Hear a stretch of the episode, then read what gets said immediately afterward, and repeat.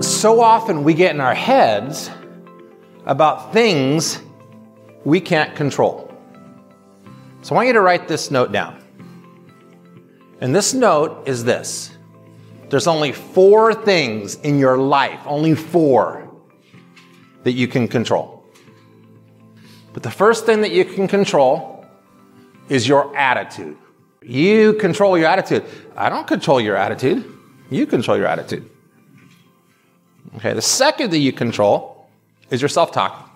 What you say to yourself when you talk to yourself.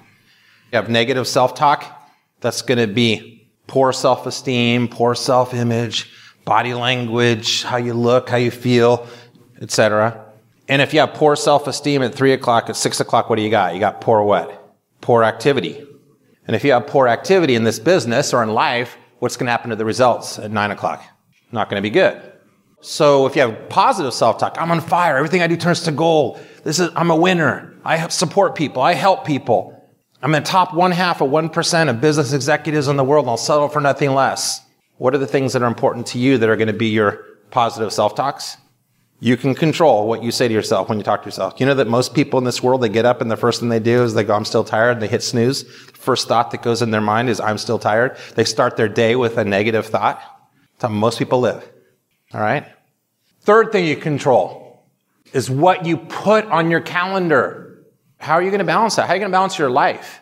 How are you going to balance your kids? What kind of conversations are you going to have with your significant others that I'm starting a business and I need some grace for a short period of time. For a short period of time. You, you, you, hear, you notice I didn't say three months, six months. I said a short period of time. I need, I need some grace. I need some wiggle room. I need you to work with me for a bit. What's that look like for you? Who do you have to have those conversations with? And for some of us, no joke, it's looking in the mirror in a crucial conversation with ourselves. Fourth thing that you control is what you actually do. So whether you're a handwritten calendar guy or gal, or it's on your Outlook or whatever it is, you heard that expression, if I don't inspect, don't expect. So am I, am I looking and say, this is what I plan to do today? And you're wrapping up at the end of the day, and you go, wow, I actually did what I said I would do today. And we're going to put our self-esteem into our work habits, not our work results. Because that's, that, those are the only four things we can control. What most people tend to do is we want to control other people. We want to control other things. If she would just, if they would just. And what I've learned over the years is I'm the most unhappy person when I'm trying to control other people. Because you can't. You just can't. But I want you to write this note down.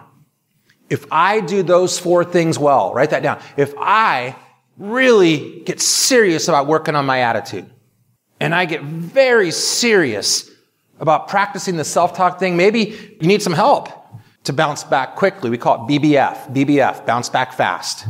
If you want to bounce back fast, you have to have that tool of the positive self-talk that will help you when things get tough, how to bounce back to good stuff. So next time you want to control somebody else or control the situation, take a step back and say, how am I doing with my attitude? how am I doing with my self-talk? did I even calendar out today things that I said I would do so that I can know if I've done had a good day? And how did that look at the end of the day based on what I said I would do? That's a huge. It was Gary. Give me one tip. What I just gave you guys was that tip. Control the four things you can control instead of trying to control things we can't control.